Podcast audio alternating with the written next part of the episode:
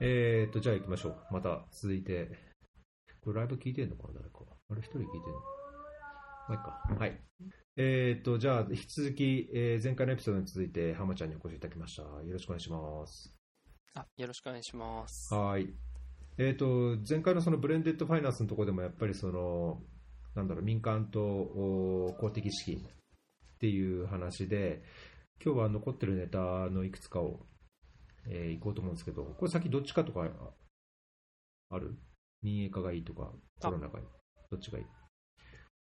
どっちでもいいですよ。どっちでもいい？民営化でいいですよ。民営はい。化いきますか、はい。民営化、じゃあ、はい。あのー僕も全然日本のことを、あのー追ってないんで、あしちゃんと勉強しなきゃと思って、いろいろこの厚労省の、ん？厚労省か、厚労省のやつ見たりとかしたんですけど、ちょっと前に、はい。ちょっと前にね、なんえっ、とね、D、あの、Choose Life Project っていう、最近、まあ、Twitter とか SNS 界隈でもだいぶ、あのー注目されてて、で、えっ、と、クラウドファンディングで、あのー新しいそういうメディア、あいろんな、なんだろう、政治的なものにこう影響されない、独立した、えー公正なこうメディアを立ち上げたいみたいな感じで、クラウドファンディングした Choose Life って知ってます？聞いたことあります？いや、知らないですお、ね。ちょ、これ貼っとき、リンク貼っておきますけど、その Choose Life のなんかイベントの一つで、その D2021 って、こうダイアログとかいろんなこう、なんか議論しながら、なんか哲学関係の人が中心になってるのか、あの、いろんなテーマ、ゴミのテーマとか食のテーマとかっていうのを、こう、いろんな人をゲストに呼んで、えーオープンにディスカッションするみたいな感じのようで、まあ、その中の一つの企画として、水は誰のものかっていうのがあって、それ見たんですよ。なんかそこでは、もう日本の水道の民営化は、あもう私営化？ん？私有化？もう、まあ、要はあまり良くないみたいなトーンで、えーっと、あの、国民というか市民は声を上げて、まあ、そこにちゃんと自分たちの権利や主張をこうしていくべきだみたいなようなトーンが全体にあって、で、実際どうなのかなと思って見て、まあ、このちょっと YouTube 貼っときますけども、この YouTube 自体はちょっと偏ってるかなというのが僕の印象で、えっと、なんか必ずしもその民営化だけに限らず、その環境、まあ、自然環境管理とか、あ広くなんかあ、どんどんテーマが広くなって、なかなかこう議論がフォーカスしてない印象があったので、まあ、参考までにっていうのにはいいかなと思うんですけど、まあ、ただ、あの今回、浜ちゃんにも、その日本の水道民営化っていうのがどういうう、まあ、視点で見る必要があるのかっていうのをなんかあお話しできればと思ってこの YouTube 見ました？あ、はい。YouTube 見ました。で、一応本もですね、えっと、もともと題材の岸本おさんの本も、あの、ざ、ざ、ざっとっていうか、はい、多少は読みました。あ、マジで？で、多分、一郎さんと、はい、あの、基本的な認識は、はい、多分私も同じような、はい、思いを持ちながら、はい、見ましたね。え、これ本、本どうでした？読む価値ありました？いや、なんかまあ基本的には、でも、まあ本見た人たちが議論してる感じなんで、あんまりこの方向性とそんなに、ずれないうん。はい、と思いますね。そっか。まあ、はいなんかね、民営化は、それこそ、なんか、特にヨーロッパの事例、あの民営化して、もう80年代に民営化して、それが今、公営化にあのより戻されてとかっていうのは言われてるけども、まあ、必ずしも、じゃあ民営化がダメなのかっていうと、なんか僕は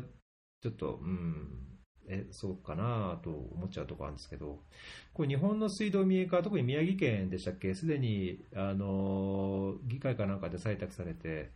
あれなんですよね、動きが進んでるということですけど、なんかまあ今回まあこれの話も、あのまあ民営化っていう言葉もちょっと私違うかなっていうところが実は思ってて、あのそもそも、あの水道事業体を、あの民に変わってるわけじゃないんで、まず民営化じゃないし、で、あとは、あの、あくまでその、コンセッション契約で、あの、業務、あの、運営権っていうものを、まあ民間側にあの渡しますっていうところでで、あくまでその行政のあの決めるべきものっていうのはちゃんと残ってるんですよね。なので、なんかそれは私営化でも民営化でもないなっていうところが、まあ一つ思ってるところなんですよね。で、やっぱり、あのこのまあ民営化というか、まあ、水道事業体の運営をあの、まあ、民間サイドがやるにせよ、まあ、公的なそのパブリックサイドがやるにせよ、やっぱり重要なのって、あのこれは私の試験なんですけども、あのそれはもうパブリックサイドが、まあ、しっかりしてる、そこの能力っていうのがあの最も重要で、あの結構今回のその YouTube とかでもその民営化してってあって、あ民営化というかその民営化サイドが運営していって、で、それに対してそのパブリックの方がちゃんとあの管理できなくなっていったっていうのは多分岸本さんの話で、民間サイドがこんだけあの水道料金のあの価格を上げないといけないんですっていうことに対して、まあ、官のサイド、パブリックサイドがそれをちゃんとあのチェックできなくなっていったっていう、ブラックボックス化しちゃってって、どんどんどんどんそれが抑えが効かなくなっていったっていうところで、あの失敗したっていう話だったと思うんですけども、あのそこはまあそういうリスクはあるだと思うんですよね。で、そこはちゃんとあの長年経つと、まあ、水道事業のノウハウとかも失われてってあったりとかっていうリスクはあると思うんですけども、それでも、まあ、そういうものだっていう自覚のもとでパブリックサイドがしっかりと、あの枠を決めて、あの住民にとってフェアになるようにっていう枠を決めて、あの契約をするっていうことが重要。で、かつそこに透明性をしっかり持たせるっていうことをすれば、別にそれは官側がやろうが、民間側がやろうが、まあ、どっちでも、まあ、うまくいけるっていうのが、なんか私の考え方ですかね。で、うん、逆に、その、民間はやるから悪だ。で、公営なら大丈夫っていうのも、ちょっと考え方が偏りすぎちゃっているなってまた思ってて、やっぱり公営だと、公営なりのやっぱり、うん、非効率な部分って絶対あると思ってるんですよね。なんで、やっぱそこは、はい、まあのそのケースバイケースでのあのベストな形っていうものを、まあ、日本でもまあ選んでいくっていうことが必要なんじゃないかなと思ってますね。うんそうですね。僕も、まあ、聞いてる限り同じなんで、なんかここで全く同じ方向で話し出すと、あの この YouTube と同じことなので、まあ多少こう、なんかディスカッションのためにというか、ね、あのこう違うところにも切り込みたいところですけど、まあ、ただあの根本としては全く同感で、まあ、民営化、公営化、それのあのそれがいい悪いっていうのをこうジャッジメンタルになる必要は全然なくて、やっぱりそのおっしゃる通り、あの大事なのは、じゃあこれコンセッションでやるにしても、じゃあその契約の中で、どこまでが民民その業者が判断できるところで、どこについてはちゃんと行政があ担保すべきところかっていう、本当、キャパシティとこう立て付けをどうするかっていうところが重要で、まあ、民営化だから悪みたいなのはやっぱりなんか、うん、なんかすごい極端すぎて、嫌だなと思っちゃうんですよね。で、なんかね、コンセッションコンセッションの契約でやってるフィリピンとか、あの、アジアにもいっぱい例あるし、まあ、あのこの YouTube でも話されている通り、過去に問題があったところがあれば、まあ、そこはもちろんね、ちゃんと把握して、日本は日本であった形でやればいいと思うんですけど、あんまりこう今、水道の民営化って日本で結構議論されたり、こう問題になったりしてたりするんですか？えっと、やっぱり反対の意見が多いんですよね。で、でもそこは多分感情的な反対な意見がっぱ多い気がしてますかね。で、よく出るのは、やっぱり、あの、この岸本さんの話もそうでしたけど、浜松市が多くて、浜松市の下水の方で先に民営化というコンセッション契約を結んでるんですよね。で、それを上水にもっていう動きがあって、で、そこは、えっと、現状今止まってるっていう、検討が進んでましたけど、止めてるっていうのが、はい、現状、ね、反発が大きくてってこと？なんですか？そうですね。はい、反発が大きくて、で、住民運動とかもまああるみたいで、はい。そうか、ただし、なんか、はい。あの、ただ、なんかこれって、その日本の特にこの水道法改正の動きって、やっぱりなんで水道法を変えた、変えないといけなかったかっていうところに戻んないといけないと思うんですよね。で、やっぱりそれって、あの、まあ、よく言うのが人物金の問題があって、で、まずは、まあ、一つ目人のところで、あの、まず高齢化が、まあ、あの従業員のところで進んでますっていう話があって、で、これから、あの、技術継承のところが、まあ、結構難しくなっていく。で、人も足りませんっていうところが、まあ、人のところであって、で、物のところは、まあ、高度経済成長の時に、水道、あの、施設の整備をしてって、で、それをこれからその更新していくとか、耐震化していくっていう時に、あのまあ、そういう需要があのすごくあるっていうこと、で金のところはあの、まあ、それ、まあ、その更新費用とかに対して全然お金が足りませんっていう状況になっていて、で、えっ、ー、と、まあ、なんでちょっとそれらをですね、で、かつ、あの、さらに言うと、やっぱり日本全体の人口が減ってっている。で、かつ節水技術とかもあの減っていっていて、水道料金収入ってどんどん減ってるんですよね。うんっていう、あの、そういう文脈の中で、まあ、どうやって今後安全な水を持続的にやるかっていうときに、あの、まず一つ目は広域化って話ですよね。うん、あの、エリアを広くしてっていうことと、で、あとは、まあ、やり方として民間のに、まあ、任せるっていう、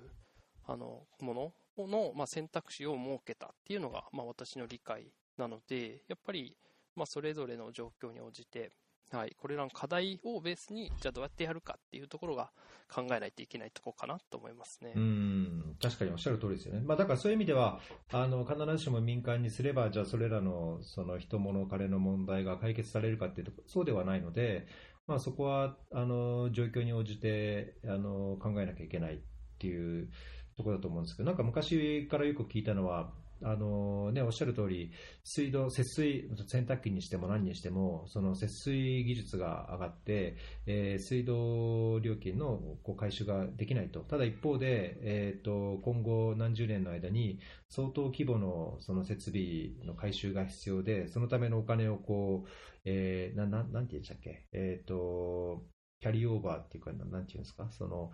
収入をこう先に繰り越して、その先の設備投資のためにおか、えーと、なんかおか、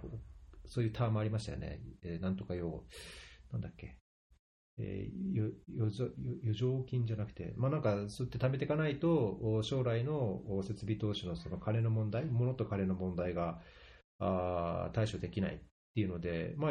要するに今の水道料金は10年後、20年後、この後のためのその水道管のために払ってるっていう、まあ、次の世代のための支払いで、それもどうなのかみたいな見方もあったと思うんですけど、例えば東京都にしてみれば、まあ、水はどんどん使ってくださいっていうのを、東京都のその水道関係の人はよく言ってたような気がするんですけど、まあ、そうすると民間にしてもね、水道を使ってもらって、水道料金払ってもらわないと、結局水道サービスの維持ができないから料金を上げますよっていうのは、民間がやっても、その水道局が続けても、変わんないっちゃ変わんないんですかね。あ、えっと、そうだと思いますね。なんか今も、あの、また日本、あの、えっと、政策投資銀行のなんかレポート、まあ、これリンクまた入れますけども、その中でもですね、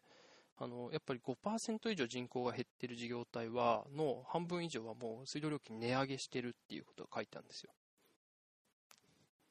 なんで、結局、はい、なんかまあそこはもうそういう、どうしてもそういう圧力がまあかかってってるっていうのは、はい、あるかなと思いますね。で、あと、あの、まあ、今議論になって浜松市のなんか実は、あの、今日のために、あの、財務諸表を見たりとか、あとは、そう、今後、あの、公営サイドでやったらいくらどうなんだっていうのを見たんですよね。で、浜松市って、えっ、ー、と、あの、政令都市の中だと一番水道料金単価が低いんですよ。今。で、えっと、で、ただし、今後さっき言ったような耐震化とか、その施設の更新とかってやると、えっ、と、何年までだったか、2050年だったか、2040年だったか、ちょっと忘れてしまったんですけども、までに、えっ、と、60%水道料金上げないといけないっていう試算が出てるんですよ。で、で、かつ、やっぱりその人の、もう人もいなくなるっていうところが結構あって、で、まあ、あるっていう状況ですね。で、今度財務諸表を見てみたんですよね、私。そしたら、結局、料金収入で料金のためのコストを賄えてないんですよ、今。え人口80万ぐらいいるんですけど、だから結構、まあ、やっぱ大きい都市なんですけども、それでもそういうことになってて、で、結局補助金のところで、まあ、うまく、その施設整備に対して補助金が入るので、そこの、あのーあの、まあ、部分のところでうまく、まあ、なんとか回してるっていうのが、まあ、今の実態なんですよね。うん。で、なんかこれすいません、私の試験、本当試験なんですけども、やっぱり水道料金を上げられないっていうのは、が今の、あの、結構そこに問題が、あの、今起きちゃってるんじゃないかなと思ってて、やっぱり、ま、水道料金って議会とか通して、あの、まあ、上げていくっていうのは日本でもやることなんですけども、やっぱそれって政治的判断が伴うもので、なかなか、あの、まあ、上げたがらないですよね。まあ、皆さん。でも、でも必要なものを本当は上げていかないといけないし、でも日本の事業体って結構利益を出さないようにする。さっき、あの、多分、あの、逸夫さんが言いかけた言葉って内部留保を本当は将来のために貯めていくっていう話だ。そうですよね、うんだと思うんですけども、本当はそうしていかないといけなかったんですけど、内部留保を極力出さないように、水道料金設定して、やろうとしてたところが多分あるんだと思うんですよね。うんで、結局、利益出ない構造になっちゃっててっていう。でも、もう投資需要はもう膨大にあってっていう状況になっちゃってて、で、やっぱそうすると、あの、まあ、一つはやっぱりコスト下げるために、まあ、効率的な、あの、運営が、まあ、できるという場合には、あの、まあ、民間に移していくっていうのは、多分浜松市でも考えたことだと思いますし、あとはなんかこれ途上国的な感覚で話をするんですけど、やっぱり、なんか健全経営するときって政治とちょっと距離を、が必要なんですよね。うん。政治になんかすごい動かされちゃうとどうしても水道料金安くなってで持続的な水道サービスってやっぱできないことが多いっていうのは、まあ、途上国の方で見てて思うことでやっぱりそれをちょっと民間にコンセッションするとちょっと距離を空けられるもちろんゼロにはならないんですけども、うん。あのそれで水道料金を比較的適正化しやすいっていう力は働くんじゃないかなと思いますね。なこれは実はインドのあのナグプールっていうところで、あのあのまあ、コンセッション契約やってて、でそこで、まあ、あの実は施設整備費の補助あのの7割はあのパブリックサイド払って、民間サイドは3割しか払わないんですけども、それうん25年の,、あのコンセッション契約っていう形で24時間の,、まあ、あの水の給水をやりますっていうことになってるんですけども、やっぱりあのインドとかも政治家が強かったりするんで、でもそれをやっぱり民間側に移すことによって、あのもうフレキシブルっていうか、あのフェアな水道料金の設定っていうのがしやすくなるっていうところはあるかなと思って見ていて、浜松市も同じようなところがあるかもなと、すいません、あのうん。個人的に勘ぐっているところですね。確かにね。いや、なんか、本当、もうこれも本当個人的な考えであれですけど、まあ、今の政治見てると、本当、まあ、政治がそもそもね、クソだから、まあ、それは国会というか国レベルだけじゃなくて地方でも、地方というか、あの、どこだっけ？足立区だっけ？なんか足立区でなんかとんでもないこと言ってた自民党議員がいましたけど、まあ、まあ、これ個人試験ですけど、あの、政治ってやっぱりね、難しいし、おっしゃる通り、途上国なんかまさにその水道料金上げなきゃどうしても回んないのに上げないのって結局政治的問題で地盤とか、その選挙、次の選挙とか、地盤の住民の関係でとかっていうのをよくね、聞く話だから、それはやっぱ日本もそうだから。そういう点で、その政治から話してクリーンに、あの、本当、こうしなきゃこうなるっていう、う現実問題の中で判断するっていうのは、確かにあってもいい気がしますよね。フェアリー FM まあね、だけど確かに、だけどす水道が出なかったらね、困るわけだから、水道、水が出るために、やトイレ流せるようにするためにどうしましょうか。じゃあそれで、どうしてもお金上げ、値段上げないといけません。いや、北海道はこんな払ってます、だけど東京こんな安いですよとか、まあ、それは状況によるんですっていう分かるような議論をしないと、なんか感情で、いや、民営化したら商品になって、料金が上がって、なんか生活が苦しくなるからよろしくないみたいなのは、ちょっと、あの、その間に来るべき議論がスキップされちゃうと、誤解が増えすぎてなんか残念な気がしちゃいますけどね。はい、そう、うん、そうなんですよね。なんで、はい、ちょっと、あの、本とか、あの、まあ、YouTube の話だと本当に私も同じこと思っていたんですが、ただ一つだけですね、なんか、まあ、今のちょっと話にも関係するところで、ムニシパリズムっていう話があったのを覚えてらっしゃいますか？か出てましたね。あの、はい。はい。なんか、まあ、住民がその地方自治とか政治に、まあ、しっかり参加していくっていう話。で、そこには市民側の成熟が必要っていう話があったんですけど、なんかあの部分はすごい私も、あの、同意でして、なんで、で、なんかこれに関して、あの、岩手県の矢巾町っていうところがすごい先進的な取り組みしてんですよ。で、えっ、と、それは、あの、矢巾町確か人口、まあ、3万以下だった気がするんですけど、えっ、と、で、その中で、あの、なんですかね、あの、自分たちの計画作る中で、やっぱ住民側の理解が足りないっていうことを理解して、で、そこで2008年ぐらいから、あの、住民に入っていただくっていう、その水道サポーター制度っていうのを設けて、最初はなんか、あの、子供をお持ちのお母さん10人ぐらいの意見交換とかから始まったらしいんですけど、で、なんかそこから、まあ、水道についてどう思うかとか、なんか料金についてどう思うかとかっていろいろ聞いてたら、やっぱりみんな、あの、根拠なく高いとか、美味しくないとか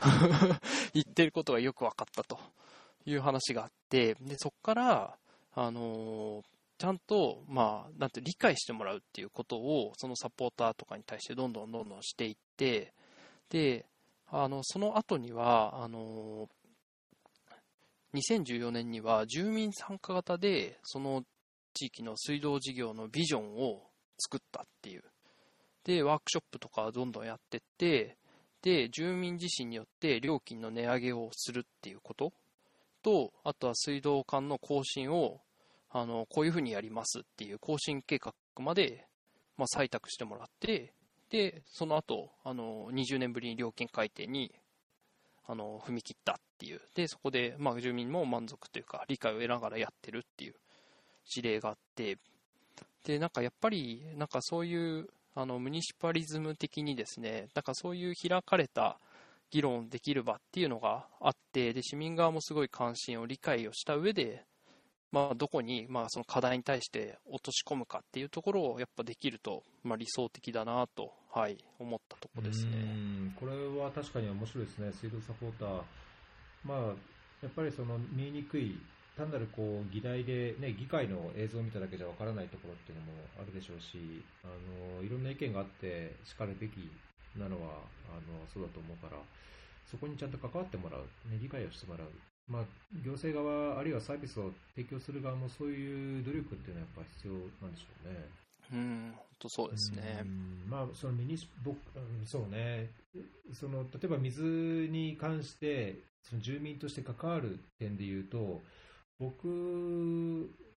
僕個人的にはやっぱりその日本人っていうか、日本は特にもっとその政治とかサービスとか、自分の生活に関わるところについて、もう少し、あの知るべき、まあ、知る努力をすべきかなっていうのは僕自身も思うところなんですけど、だけど、例えば仕事で、あのアフリカのじゃあ、村落給水で、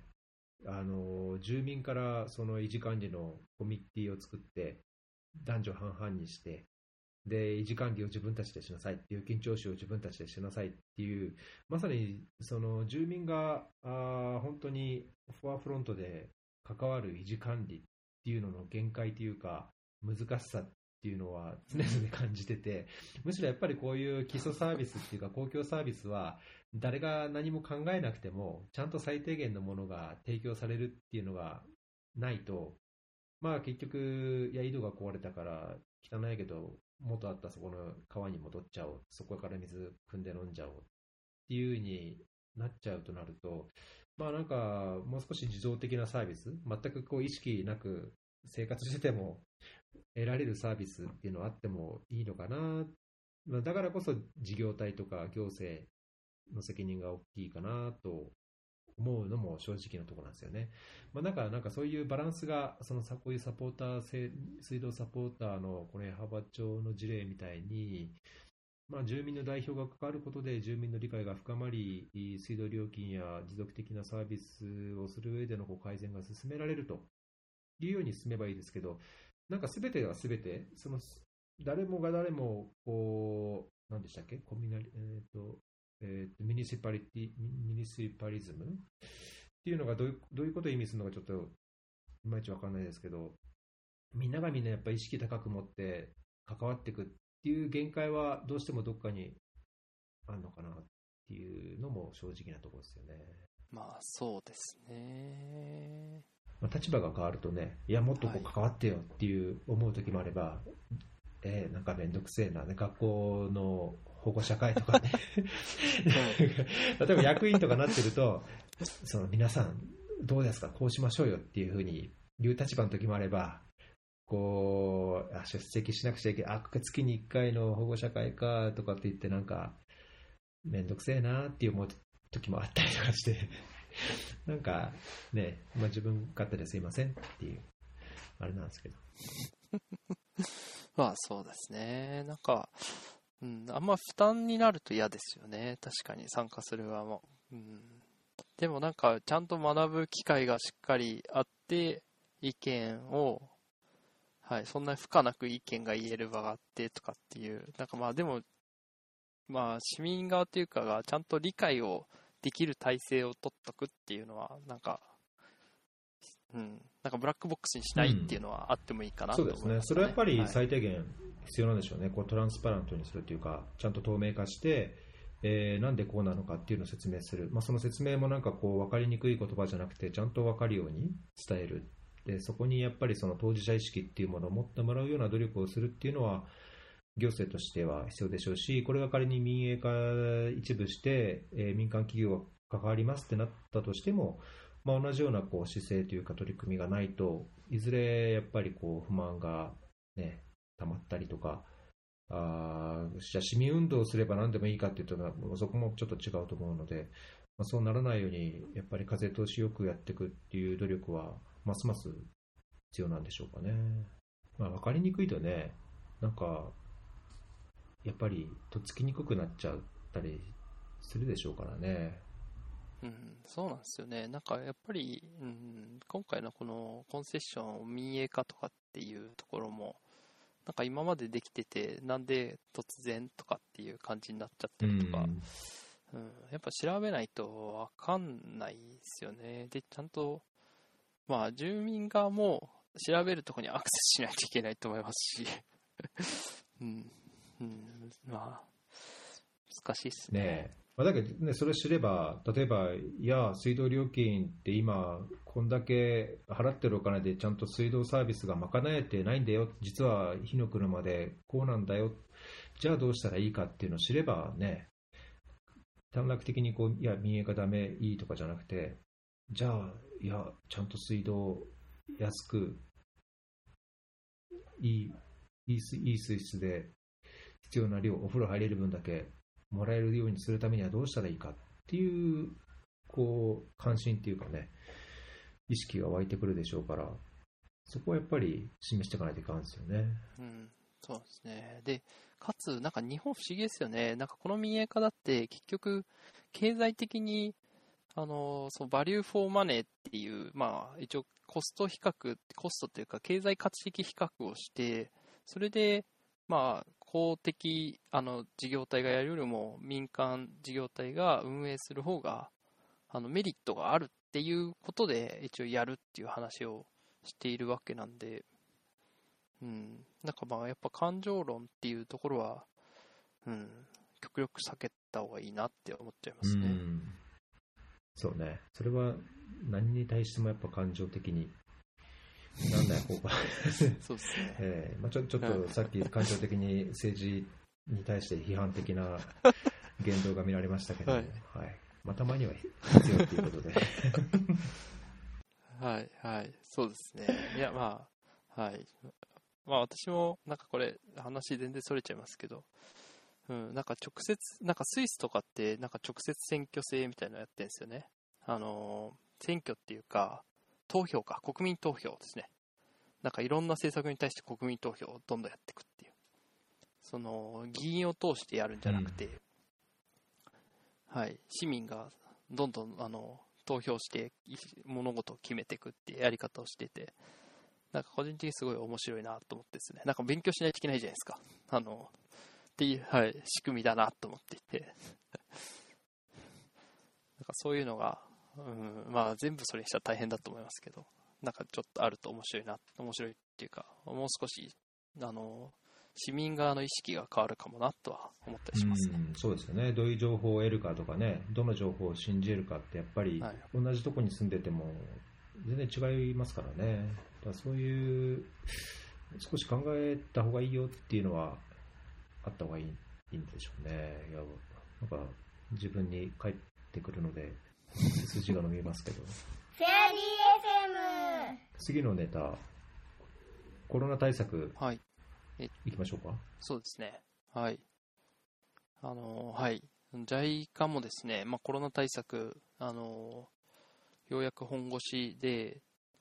あの、入れていてですね、あの、リンクを、あの、貼っているので、えーっとですね、ちょっと待ってください。まあ、それも見つつって感じなんですけども、えーっと、あの、この、えーっと、迷ったら水衛星の第1話、なんか私も、あの、リスナーなので、この、あの、ポッドキャスト。の で、あの、言ってた、まあ、JICA って結構やっぱウォーターっていうところの見てる視点が多くて、そのウォッシュっていうところは若干弱いっていうところは、あの、もう、まあおっしゃる通りだなっていうところなんですけど、なんか今回のそのコロナっていうところで、やっぱり、あの、この部分の、あの、まあ、ウォッシュっていう視点が、まあ、以前よりもどんどん意識が深まっあの進んだなっていうところは、なんか、はい、内部にいながら思ってるところですね。で、はい。で、まあ、このなんかリンクの中でもですね、まあ、どういうことをやっていきますっていうところは、あの、言ってて、もうまあ単純にまあ水の衛生ってやっぱコロナ対策上すごい必要なもので、手洗いとかもですね、10月15日もあの世界の手洗いの日でしたけども、やっぱ、あの、そこで手洗いですごい予防できることってあって、で、そのためにも、あの、安全な水をちゃんと供給するっていうこととか、衛生施設を、あの、ちゃんと、あの、ある、アクセスできる形にするっていうことが、また改めて大事だなっていうところは認識したところ。で、あの、コロナの、あの、まあ、影響の中で、結構、まあ、JICA がやってる事業の中での、まあ、影響っていうものが、まあ、いくつか、あの、特に課題の部分を出してたりしていて、あの、まあ、一つは水道事業体が、まあ、我々都市事業が、都市水道の事業が多いので、その水道事業体が、やっぱ収入がかなり減ってるっていうのが起きてんですよね。で、サービスを提供すること、継続することっていうのが難しくなってるっていう。で、面白いのが、その感染地域だけがそうなってるのかっていうと、感染がすごい多い地域がそうなってるだけがそうなのかっていうと、そうでもなくて、うんやっぱり、あの、インドシナとかであんまり感染出てないとことかも、やっぱりその、みんな住民の移動とかが減ったりしてるんで、で、あの、観光客とかもいなくなったりしてるんで、それで、あの、やっぱ水の売る量とかがどんどん、水需要がどんどん減っちゃってて、で、収入も減ってるとかっていうことが実際起きてるんですよね。なんかインドシナ半島とかで、あの、うまくコロナ対策しているという地域においてもですね。なんで、で、やっぱりその財務的に苦しくなると、あの施設整備とか、まあ、安定したササービスっていうのは難しくなっていくので、やっぱここを、まあ、一つの課題としている、あの、とこですね。まあ、どういうふうにやったら、まあ、そういうところに、まあ、レジリエントな形ができるかっていうのは、まだ悩みながらですけども、そういうことを、あの、やり始めてますね。で、あとは、あの、まあ、フォーカス当ててるのは2つ目のとこは、あの、都市スラムのとこですね。あの、先ほど、えっ、と、先ほどじゃないですね、前回ですかね。あの、逸郎さんとも、やっぱり貧困層、脆弱な貧困層に対してどういうふうに取り組んでいくかっていう時に、で、あと、ま、都市化がどんどん進んでいくっていう時に、やっぱ都市スラムっていうのは非常に脆弱なんですよね。やっぱそこに対して、なかなか、あの違法居住とかそういうのもあったりすると思うんで、なかなかあの事業しづらいエリアなんですけども、やっぱそこに対してどうアプローチしていくのかっていうのは、まあ、今後の課題だなっていうところ。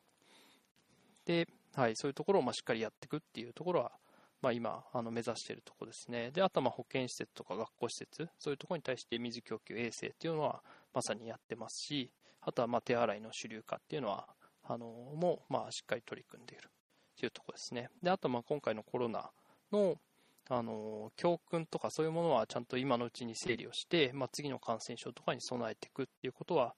あのやっていこうと、まあ、あのしているところですね。はい。なんかまあちょっと課題の方が多かったですけども、で、その中で、あの、まあ JICA として、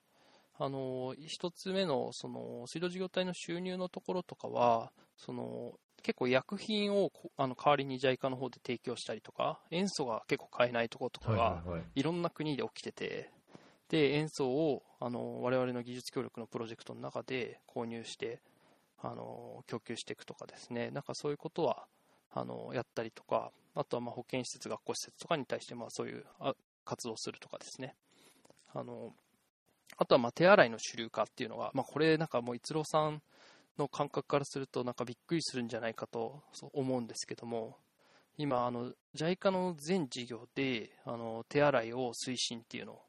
あの、目指そうっていうことを、あの、まあ、うちの部署からスタートしてて、で、やっぱり JICA ってそのボランティア事業とか含めていろんな国にの言語に触れてる人たちっていうのが、まあ、いるんですよね。なんで、その手洗いとかのキャンペーンツールとかもいろんな言語のものをどんどん作っていくとか、あとはその漫画家の方と協調して、それを分かりやすく説明するようなツールを作っていくとかっていうことを、あの今どんどん進めて、いろんな事業にあの配っていくで、いろんなこと方々と連携していくっていうことを進めてますね。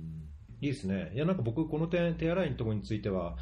それこそ、まあ、まだまだ派遣が難しい状況なのかもしれないですけど、そのえー、海外協力隊、えー、JOCB があのまた派遣できるようになったら、あのこうなる前から、昔からそのコミュニティ開発の隊員とかで、手洗いの歌を現地で作ったりとか、あのダンスと歌でこう子供たち、特にまあ修学前教育とか関わってる幼児教育隊員の人もそうでしたけど、まあ、そういう人がね、本当、あちこちで手洗いのこう啓発やってるのを見てきたので、なんかそこはすでにもうアセットがあるというか、あの他の事業とも金を組み合わせて、えー、横断的に、まあ、クロスカッティングイシューに近い形で、やれる素地はあるのかなっていう気はしますけどね。はい、そうですね。なんで、はい、あのやっぱり協力隊の人たちのいろんなマテリアルとかはバンバン活用したりとかですね、しながら、はい、なんか広く展開していくっていうことで、はい、今動いてますね。あ、リンクにもですね、なんかもう見ていただくと、そのクメール語の動画があったりとか、あとは、まあ、フランス語カメ、あの、カメルーンのフランス語とか、あの、ビア語とか、モンゴル語とかですね。なんかいろんなツールを今すごい拡充している感じですね。いいですね。まあ、あと、その、全体で、まあ、手洗いの主流化っていう観点からすると、なんか水衛生ってね、ここの、あの、リンクの bullet point にも書いてますけども、その保健施設、学校等ってなると、なんだろう、こう水の事業をするだけの部署で、こう水源開発とその水道事業体っていうだけじゃなくて、結局、水を使う場所すべてが、あの対象になるっていう点では、その他のセクター、他のセクションとかね、他の部署との連携っていうのがやっぱりすごい必要で、まあ、ジェンダーとかはこうクロスカッティングだっていうけども、今、水と衛生って本当クロスカッティング的にどこでも必要になりつつあるなっていうのはすごい肌でも感じてて、なんか僕も、まあ、保険や保険セクターともそうだし、教育もそうだし、同時にそういうなんかこう人道支援の方だと、こう保護とかあプロテクションとか、まあ、いろんな違う分野もあるんですけど、まあ、そういうところともこう水と衛生っていうのがどうしても必要事項として言われてて、なんかどこでもかんでも水と衛生がないと話になりませんよっていう観点からすると、なんかさらに横との連携、も組織内でもね、必要じゃないかなと思うから、まあ、それが進んでいくと、すごい強い気がしますよね。そこにさらにそのあのいろんなスキームを組み合わせて、縦と横でこうこう折り合わせるみたいな感じで、そうですね。逆になんか楽しそうだけど、これからは。そうですね。なんか今もやっぱり栄養とかとも、なんかやっぱりよく議論してますよね。マルチセクターの、はい、セクトラルアプローチみたいな形で、はい、まあコロナもそうですし、やっぱりその栄養、その健全な成長を促すためには、やっぱり、あの、まあ、食料も必要だし、まあ、健康的な、まあ、ヘルスのものも必要ですし、で、やっぱり安全な水、衛生っていうものは必要だよねっていうところで、なんで、本当に、なんていうんですかね、多分前回、あの、逸郎さんと私が一緒に働いてた時期の感覚からすると、なんか、その時そういう議論ってあんまり印象に多分私の中で残ってないですけども、うんやっぱり時代とともに変わってる感じはありますね。確かにね。で、まあコロナがそれをより推進してるっていう感じですね。うん。まあ、英語は特にね、日本が、あれ、結局あれは開催しなかった。なんか2000、今年、えっと、スケーリングアップニュートリションでしたっけ ?3 のなんかあれを日本でやる予定だったんですよね。なんか年末ぐらいにあるって話でしたよね。ね、それはなくなったのかな、まあ、だけど、あのもともとやっぱニュートリションでもその水衛生、えままあ、水衛生に限らず農業とかあー食料とか、まあ、フードとか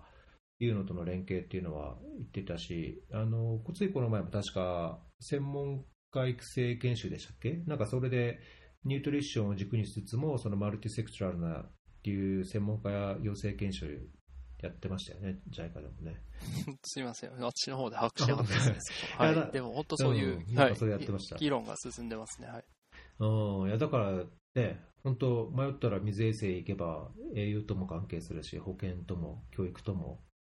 そのジェンダーとも、何でもあるから、どうぞどうぞっていう気がしますけどね。はい、本当そうですね。で、あとは、あれですね、切り口も、なんていうんですか、私はどっちかというと、やっぱファイナンスサイドで水っていうものを、そのファイナンスも、融資とかもそうですけど、うんその財務を見たりとかですね、なんかそういう切り口で、まあ、極力勝負していきたいなっていう感じもあって、だから、で、エンジニアリングの人もいますし、うんやっぱりいろんな、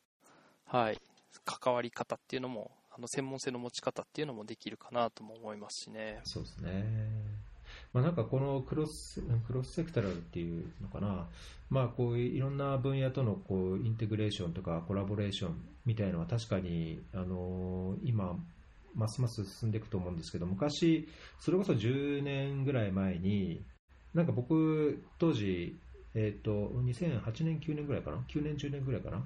水ニカでこうドナー連携とか炎上協調とかもやらせてもらってたから、なんかそういう国際会議にで出させてもらってたんですね。で、そこで、ああれは確かユニセフがコンビーナーで GIZ とかあとサセックス大学とかも入ってたんですけど、そのウォッシュインスクール、学校での水衛生っていうテーマで、JICA は特にそのインフラ分野が強いから、その設備、まあ、無償とかを多分イメージしたんだと思うんですけど、あの学校での水衛生設備のこう拡充、まあ、それに関する課題とか、まあ、教訓とか、まあ、そういうとこプレゼンしてくれって言われて、まあ、言われたから あの人間開発部とかと情報共有してプレゼンを準備したんですけど結局なんか無償的なこう設備投資設備を拡充するだけのところでそれ以外に例えばじゃあ学校でのジェンダーとかあのメンストラルハイジーンって何て言うんだ MHM ってその女子の衛生教育とか。まあ、学校におけるそういう配慮、ジェンダー的な配慮とか、プロテクションとか、まあ、そういうところについて全然プレゼンの中身はなかったんですね。じゃあ物立てればいいのかみたいな、あの逆にコメントとか、こう批判がプレゼンの後にあって、あのストックホルムのワールドウォーターウィークでやったんですけど、あの結構な叩かれ方をしましたね。またそこはいい教訓だったんですけど、なんかこれからは多分ね、そこを単なるじゃあ設備を作ればいいのか、じゃあ水を確保できればいいのかだけじゃなくて、多分その水の事業に関わるにしても、こうもう少しそういう側面的なところ、ジェンダーとかソーシャルなところとかっていうのも、よりこう理解を深めていかないといけないのかなっていう印象は持ってますけどね。うん、いやおっしゃる通りだと思いますね。なんかそのやっぱ女性の衛生の女性の衛生の話とかもなんか最近あの我が社の中でもあの文化人類学のその先生とかがあの話を途上国の話してくれたりしてて。でやっぱりそのなんかトイレ学校のトイレでなんか蓋ゴミ箱に蓋があるかないかとかっていうのが非常に重要とかっていう。あとまあそれを誰が片付けるかとかっていうところ。なんかそれ次第で女性が学校に行きたくなくなっちゃうとかっていうところにまあ影響を与えたりするっていう話もあって。でやっぱりその社会を見るっていうことがはいまあ本当にすごい重要だなと思ってるんですよね私も。でやっぱりその社会に合う形であのーしっかり介入する。でそのためにはあの社会を見る目が必要だと思いますしでそこはまだまだ、はい、ちょっと弱いなっていうところで、はい、でもこれからより、はい、つけないといけないと思ってるんですけどなんかそういうのってユニセフとかあのなんか他のなんていうんですかなんかディフィットとかもうなくなっちゃいましたけどとかは結構そこら辺の文化人類学的アプローチとか強い印象があるんですけどなんか他のマルチ機関とかってなんかすいません話すごい変わっちゃってますけどどうなんですかねっていうのはちょっと逸郎さんにお聞きしたいなと思ったんですけど。うんやっぱりウォッシュってその日本でいう水資源とかウォーターとウォッシュってやっぱそこが大きな違いだと思うんですよね。ウォッシュってやっぱりそのサニテーションとハイジーンが関わる時点で、あのーその男女、ジェンダーの問題が入るし、ジェンダーが入ってくると、その性的暴力とかあプロテクションっていうことも入ってくるし、でその基礎サービス、まあ、ウォッシュっていうウォーターサプライは人権だし、あの衛生設備っていうのも必要最低限のこうサービスなので、そうするとこうヒューマンライツ的なアプローチっていうのが、あの絶対関わってくるので、まあ、なんか実務レベルで言うと、自分が必ずしも全てを分かってなくても、その周りにはやっぱりそういう人が、あそれを専門とする人がいっぱいいて、まあ、なんかそことこううまくすり合わせながら、えー授業っていう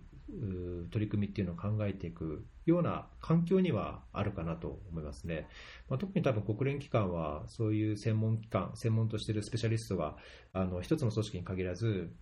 いろいろいて、なんか僕の場合だと、あの僕は一応ウォッシュっていうバクッとしてるけども、じ実際そのウォッシュのことを動かすのに、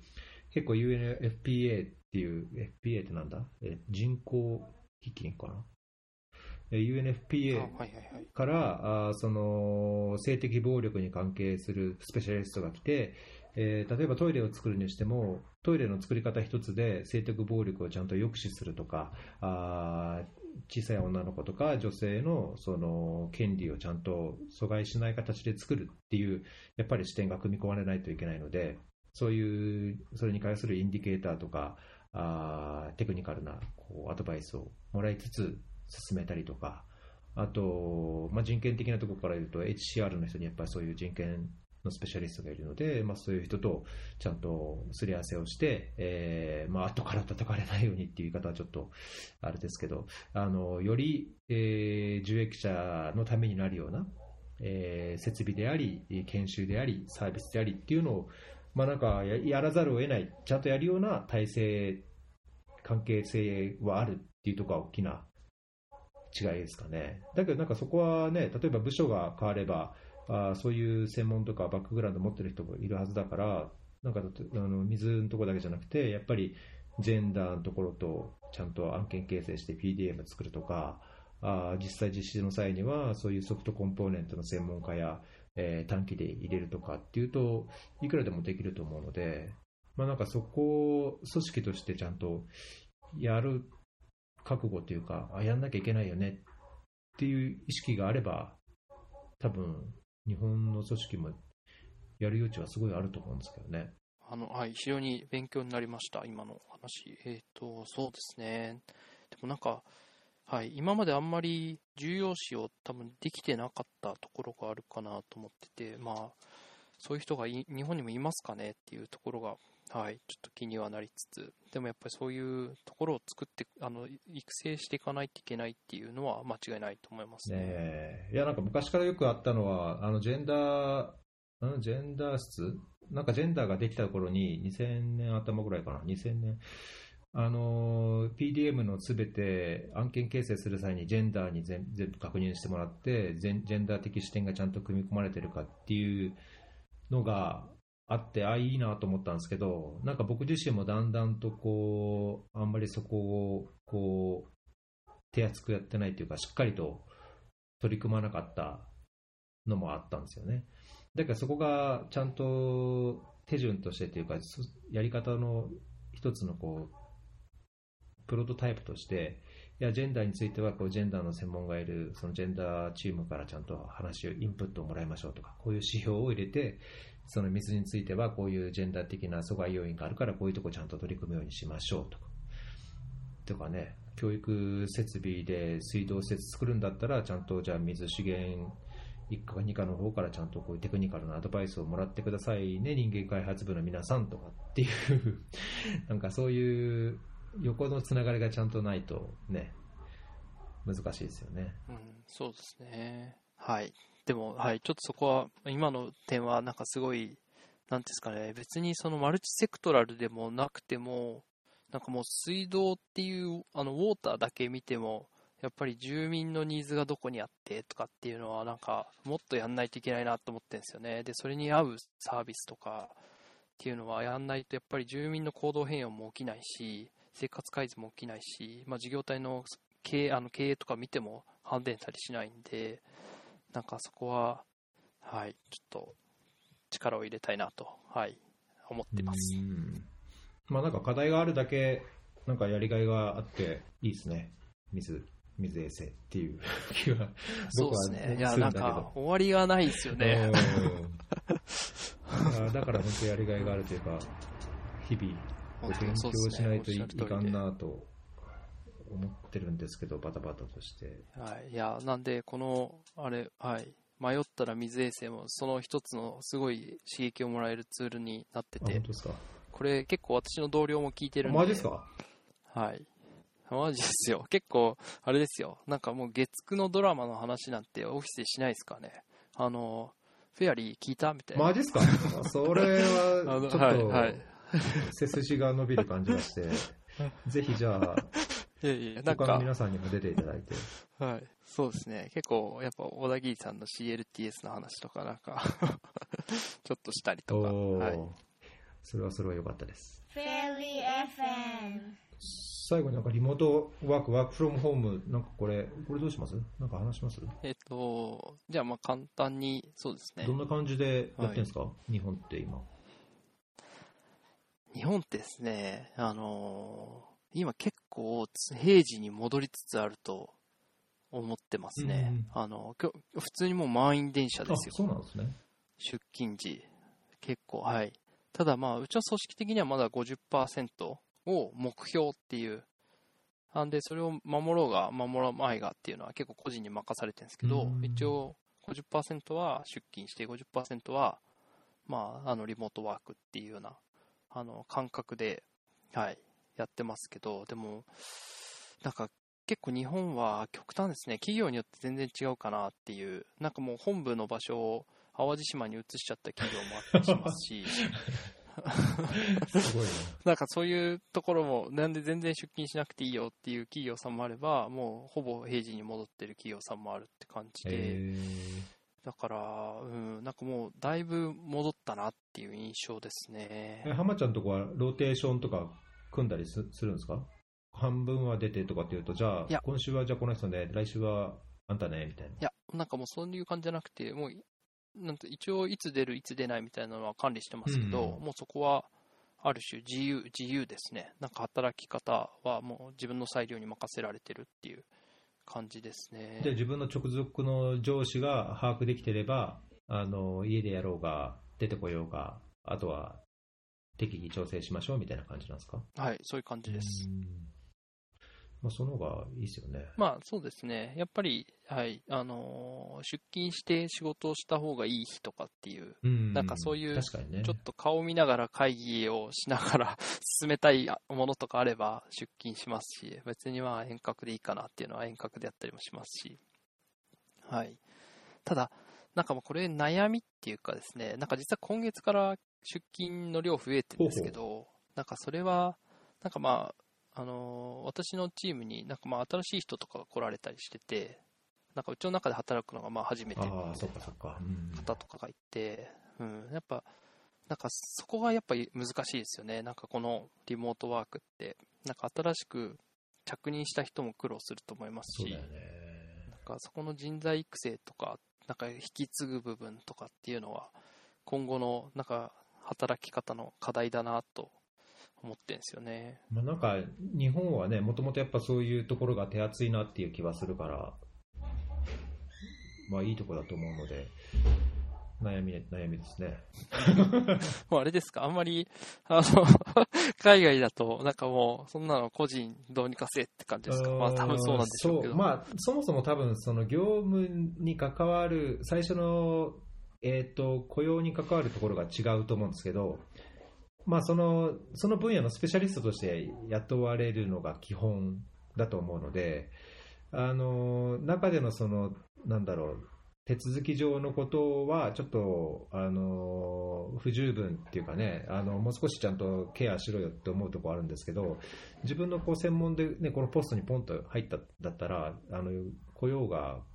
が来ても来なくても、あるいはこう、なんだろ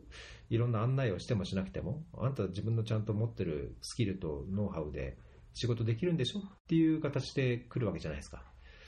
まあ、だから、はいシステム上こうトラブルがなければ、基本的には、あの、どうぞじゃあ勝手にやってくださいっていうところがあると思うんですよね。ただ日本ってなんかその職場環境に慣れてもらうとか、あるいは職場のそのいろんなルールをちゃんと理解してもらうとか、まあ、そういうところをちゃんと丁寧にやってるなっていうところは違いとして感じるところですけど。まあ、よしあしですよね。なんかまあ、ちゃんと、まあ、分業ができてない、分業してないっていう、なんかみんなそれぞれ同じようなことをやってるっていう、確かにね。その専門性を活かしづらいっていう環境でもあるなと思いつつ、うん。そうですね。はい、まあ、よしあしですね。うんまあなんかもうね、就業形態というか、経職員とか社員とかのあり方がもうやっぱ、ね、違いますもんね。そういう3年で移動するって、普通はね、いや、僕、水の専門なんですけど、教育のとこ行くんですか？みたいな。普通ないじゃないですか。いや、ね、水の人は水で渡り歩いていくから、あの、スキルがあるわけでっていう、まあ、そことやっぱりこう、形態が違うっていうところもありますし、まあ、なんかワークフロームホームじゃなくて、どんどん変わりつつあるんですね、日本もね。なんか、日本の感染者数、うーっと、累計感染者数、今、エチオピアが追いつこうとしてるんですけど、8万人、今、日本ってそろそろ10万ぐらいでしたっけ？?10 万。いや、なんかもう、なんかあんま気にしなくなっちゃってるんですよね。うん、結構ね、エチオピアとだいぶ1万人ぐらいの、うん、1万人じゃねえな。な10うん1万人ぐらいの差があったのが今数千人ぐらいの差になって、エチオピアは逆にもう今、ぐいぐいと増えてきて、結構やばいんですけど。そうなんですね。やっぱ、いや、日本の人の、なんていうんですか、今までの生活の仕方が比較的レジリエンスだなって個人的には思ってるんですよね。あの、電車とか満員電車乗ってても、みんなまあ、平時からマスクしてますし、確かにね。で、うんで、まあ、衛生面っていうのは、まあ、結構気にも、なんか、もともと釣り革触りませんみたいな人たちあも、ーまあ、もともといますし、あちこち抗菌しようだあし、ね。と何より、